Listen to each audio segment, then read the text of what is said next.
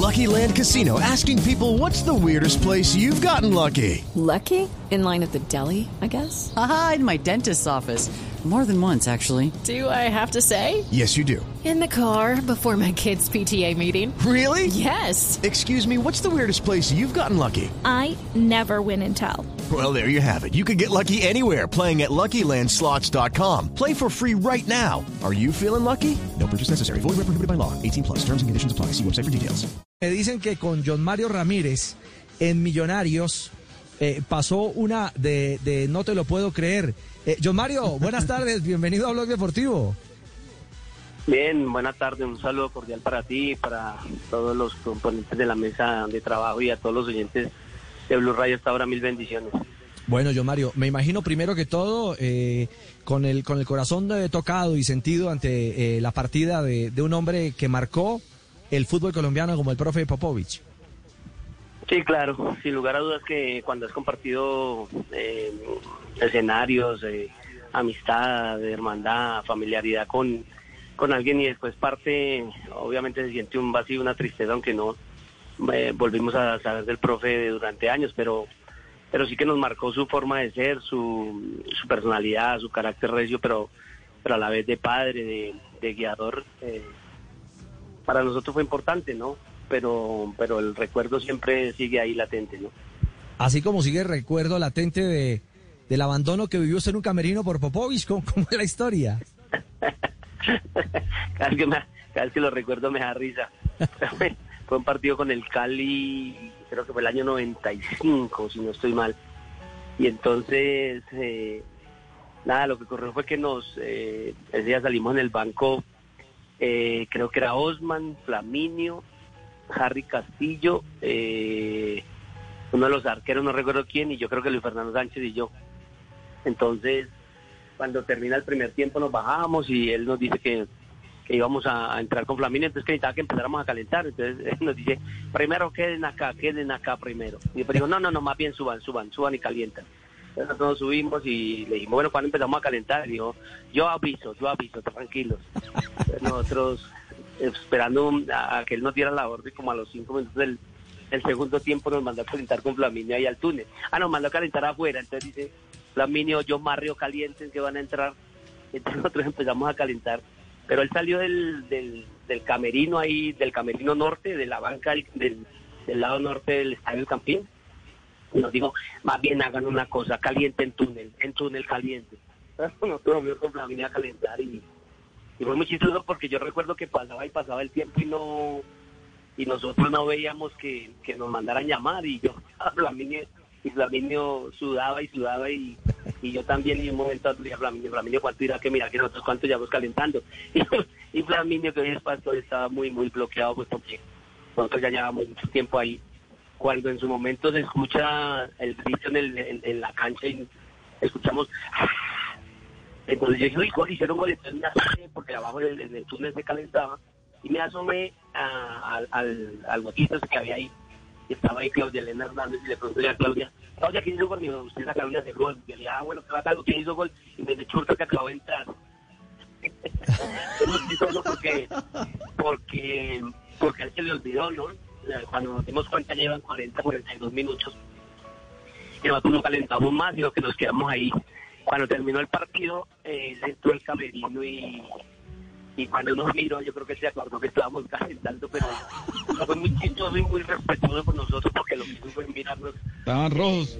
Sí, claro, nosotros ofendidos, nosotros muy bravos porque pues eh, ya digamos que de una u otra forma ya habíamos jugado, ya teníamos un recorrido no muy alto, para mí yo sí ya llevaba un tiempo jugando como profesional y él agachó la cabeza y nos pidió perdón. Fue, fue un acto de, de mucha humildad de parte para con nosotros, pero pero de una de un, de un, de un olvido terrible porque pues quién manda a calentar un par de jugadores por después de olvidarse y, me- y meter otro que está en el banco, ¿no? Claro, Fue- claro. Claro, sí. Fue una de tantas cosas que vivimos con él, pero, pero sin lugar a dudas un ser humano espectacular, un, un tipo que nos enseñó que, que Millonarios no es importante solo ganar, sino que hay que jugar bien. Ujú. Y eso fue lo que hizo el equipo del 94, ¿no? Al final, bueno, falta un poquito para, para conseguir, todo el mundo ya sabe cómo, cómo pasaron las cosas, falta un poquito para conseguir esa estrella del 94, pero era un equipo que jugaba muy bien a la pelota y que el hincha hoy lo recuerda y, y bueno, por todo ese tiempo que vivimos ahí, ¿no? Claro, ¿y cómo le decía? Yo Magrio, yo Magrio, ¿cómo le decía? Ella mi hijo yo Mario. Raúl, Ra- Raúl Ramírez era el que se reía acá, el que me llamaba porque me decía, usted tiene un temperamento fuerte, tranquilo que ya va a jugar.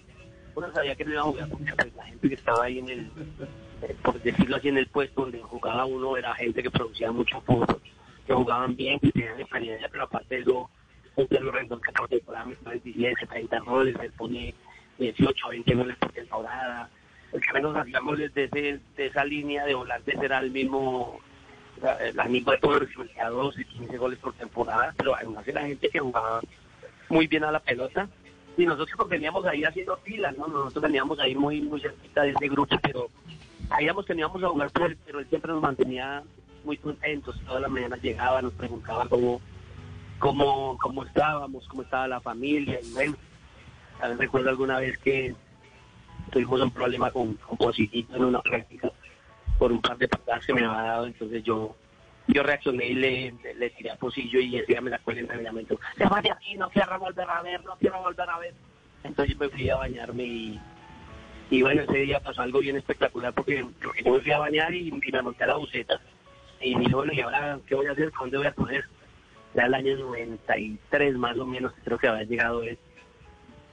Y estaba yo en la buceta, entonces Arnoldo se subió a la buceta, ¿no? Me Peladito, venga, ¿qué pasó? Le dije, no, Guajarito, me la embarré. Me dijo, ¿qué pasó? Le dije, no, es que me choqué con posible y pues yo me metí en la patada y yo le tiré un puño. Entonces me dijo, ¿y qué pasó? ¿Verdad que, verdad que viejo te regañó? Me dijo, sí, que me fue que no me quería ver. Pero Arnoldo me dice, vamos para que hablemos con la dije, no, Guajarito. Y yo decía, "Eh, vamos. Bueno, yo sí sé que me asusté porque pues Arnoldo nunca hablaba duro y yo decía, me, me gritó me echaste me vino con él.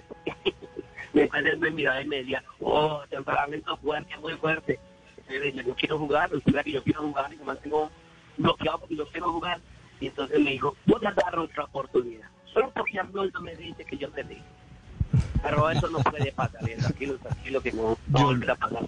Pero Claro, siempre nos hizo mucho a nosotros, no nos, Claro. nos supo llevar, le dio un manejo al tema de nosotros espectacular y, y bueno, estamos su partida, ¿no? John Mario, eh, ¿cómo era el trabajo que especificaba más en los suplentes que en los titulares, el profe Popovich en, en- en ese Millonarios? Pues digamos que era más, eh, antes había solo torneos, antes era la semana muy larga, ¿no? Y a la vez semana muy larga, pues vuelvo y repito, los, titulares normalmente no, nunca se sabían, siempre todo el tiempo actuaban era, era muy complicado para nosotros poder jugar.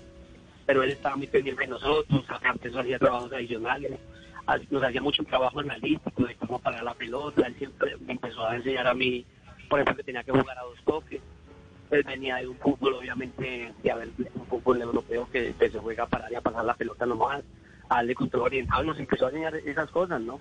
Entonces nos, nos inculcó mucho el, cómo recuperar rápido la pelota, el cómo teníamos que ser más agresivos a la hora de que no, de que no tuviéramos eh, la posición del balón. Y bueno, eso era un equipo que en Bogotá siempre marcaba una diferencia porque él nos inculcó eso, pero, pero un respeto hacia él, ¿no? Nos vendió una idea bien vendida y, después el grupo lo acogió como, como un padre con cariño. Me recuerdo que, que, que él le dio otro toque a la carrera deportiva de Domínguez, porque hizo Domínguez, pues generalmente usted sabe llegó aquí de 10, pero de 10 nunca le funcionó el tema, no le fue bien. Un día estábamos entrenando y, y él delante de todos miró a Domínguez y le dijo, Domínguez, ¿tú has jugado alguna vez de lateral izquierdo? Entonces Domínguez le dijo, ¿qué? ¿Para lateral? Yo nunca he jugado lateral. Enganchó con él. Entonces, tranquilo, hijo mío, tranquilo. Va a jugar de lateral. No, no, no, yo no quiero jugar. Era Entonces le dijo, tú haz una cosa. Tenía, un manejo espectacular. Tú haz una cosa, tú solo para allá, yo te voy a enseñar. Pero quiero que desde donde saquen la pongas a la otra esquina. Y bueno, fue un tema que no funcionó porque nosotros, digamos que salíamos con Domínguez, pero Domínguez en un solo pelotazo cruzado dejaba mano a mano los delanteros, los dejaba en posición de gol, nos ponía la defensa de nosotros en, en- casi eh, el, área rival. Y eso hacía que nosotros nos volviéramos muy, muy, muy un juego eh, muy vertical, pero, pero a su vez aprovechar los León, los Iguarán, los Pony Maturana, bueno, tantos jugadores buenos que teníamos en ese momento. Y, fue una anécdota espectacular porque bueno, ahí finalmente Oscar Domínguez fue la selección Colombia, pero que veía cosas que otros no veían, no, eran de esos tipos adelantados. Era tan vertical que en esa época ese Millonarios tenía una salida impresionante con los laterales, Flaminio por derecha y los pelotazos cruzados, como usted dice, de Domínguez. Él potenció tanto el número 10, eh, John Mario, porque en esa posición estaba Carlos Rendón, John Mario Ramírez y Marcelo Benítez, y siempre jugó con un enganche y a veces jugaba hasta con tres delanteros, a tal punto que en el 94, cuando Vladimir Popovic llega a Millonarios, después de dirigir a Perú y llega a reemplazar a Prince, creo que ese equipo hizo más de 100 goles. Sí, hicimos como 106, creo, 106, 108, 110, no recuerdo. Pero sí era alguien que le gustaba atacar, ¿no? Le gustaba atacar y, y como todo europeo, tener mucho, mucho orden eh, en el regreso. Yo recuerdo que, él trabajaba mucho ese tema de cómo regresamos después de perder la pelota. Pero al final eh, era un equipo que él se acostumbró a atacar y que por la característica de los jugadores que tenía, porque yo recuerdo que, que normalmente marcaban los cuatro y el mismo Bonner Mosquera, ¿no? Perdón, Jesse Mosquera, porque Bonner se lanzaba más al ataque. Y después potencializó lo de los 10 porque, porque sin lugar a dudas él quería mucho a Rendón. El hijo consentido de él era Carlos Rendón y Arnoldo, ¿no? Eran los, los como, como los intocables en ese grupo, pues además por lo que producían, ¿no? Porque eran jugadores de que, que, que desde su desde su creatividad, desde su potencia, el mismo Arnoldo pues eh, eh, hacían que el grupo eh, se desplegara en ataque y que al perder la pelota pues ellos eran los primeros, no tanto Carlitos, pero sí más Arnoldo, recuperaran muy rápido la pelota y, y bueno, vuelvo y repito, fue algo que él nos inculcó y que al final el grupo le creyó, pero pero un tipo que le creyó a los 10, eh, creo que él estuvo en el Cali y en el Cali eh, potenció creo que al mismo Carlos Valderrama, Redín. Entonces creo que a él le gustaba esa clase de jugadores por, por la forma en, en donde ya se acostumbró a un fútbol como el, como el colombiano, que él ya empezó a conocer muy bien cuando vino a Millonarios, pues ya lo tenía bien, digamos que bien clarificado en su forma de jugar y en su estilo para poder ganar, ¿no? Hombre, yo Mario, nos podríamos quedar toda la tarde compartiendo anécdotas, experiencias. Ese es un personaje. Hombre. Sí, claro, de, de Ay, toda la, María. la, la riqueza yo, que yo nos que ha me lo marcado. aguanté. Yo que me lo aguanté el millonario en el 93, 94, 95. Hace un día, hace un día ya para rematar el tema, eh, nos fuimos a Cúcuta, no nos fuimos a Cúcuta, entonces la llegó el Ramírez en ese momento en Cúcuta era un jugador muy, muy, muy desequilibrante para el Cúcuta y, y bueno, en toda la charla técnica le dijo a Posillo que tenía que marcarlo, ¿no? Pero que no le fuera a hacer falta en el área porque él siempre eh, tendía a tirarse y que tuviera cuidado. Entonces yo recuerdo que Posillo, sí, sí, sí, tranquilo, profe, tranquilo que yo la entendí. Pero él todo, eh, digamos que toda la semana basó su, su defensa en eso, que tuvieran cuidado con Gallego, el que Posillo no, Posillo cuidado, tú vas a tirar pierna porque pitan penal y tiene problemas conmigo y Posillo no, no, tranquilo, profe, tranquilo que no, tranquilo que no. Entonces, estábamos, estábamos en el banco ahí en, en Cúcuta y, y pasó la, la bendita jugada que él tanto repitió y, y nos dijo en tres semanas. Penal, Penal. se, se entró Gallego al área, Posillo le tiró la pierna, pero cuando la tiró la quitó, pitaron penal. Entonces, yo no estaba más al lado y, y, y Popo empezó a decir, Posillo, hijo mío, venga, venga. Entonces en la pista atlética, la pista atlética de, de Cúcuta era empedrada, no era, en tierra, pero había mucha piedra. Venga, venga, y cuando lo llamó Posillo corrió pues a, a recibir alguna instrucción, que yo algo, pensó que le iba a decir algo y lo cogió a piedra ese día en el estadio. lo cogió a piedra. Pueden preguntarle a Posillo, pueden preguntarle a Posillo. Venga, hijo mío, cuando Posillo llegó ahí a la raya, loco, ¿qué te dije? Pues lo Posillo Venga, hijo mío. Venga, que no es para eso, venga, que no es para eso. Ya las había cantado.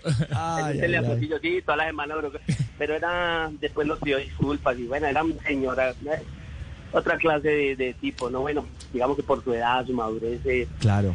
los- esos hombres ven, ven las cosas ya diferentes. John Mario, un abrazo, gracias por compartir estas, estas anécdotas eh, con los oyentes del Blog Deportivo. Bueno, a toda la gente de Blue, un saludo cordial y gracias por la invitación. Bendiciones. Hello, it is Ryan, and I was on a flight the other day playing one of my favorite social spin slot games on chumbacasino.com. I looked over at the person sitting next to me, and you know what they were doing? They were also playing Chumba Casino. Coincidence? I think not. Everybody's loving having fun with it. Chumba Casino is home to hundreds of casino style games that you can play for free anytime, anywhere even at 30,000 feet. So sign up now at ChumbaCasino.com to claim your free welcome bonus. That's ChumbaCasino.com and live the Chumba life. No purchase necessary. Group. Void were prohibited by law. See terms and conditions. 18 plus.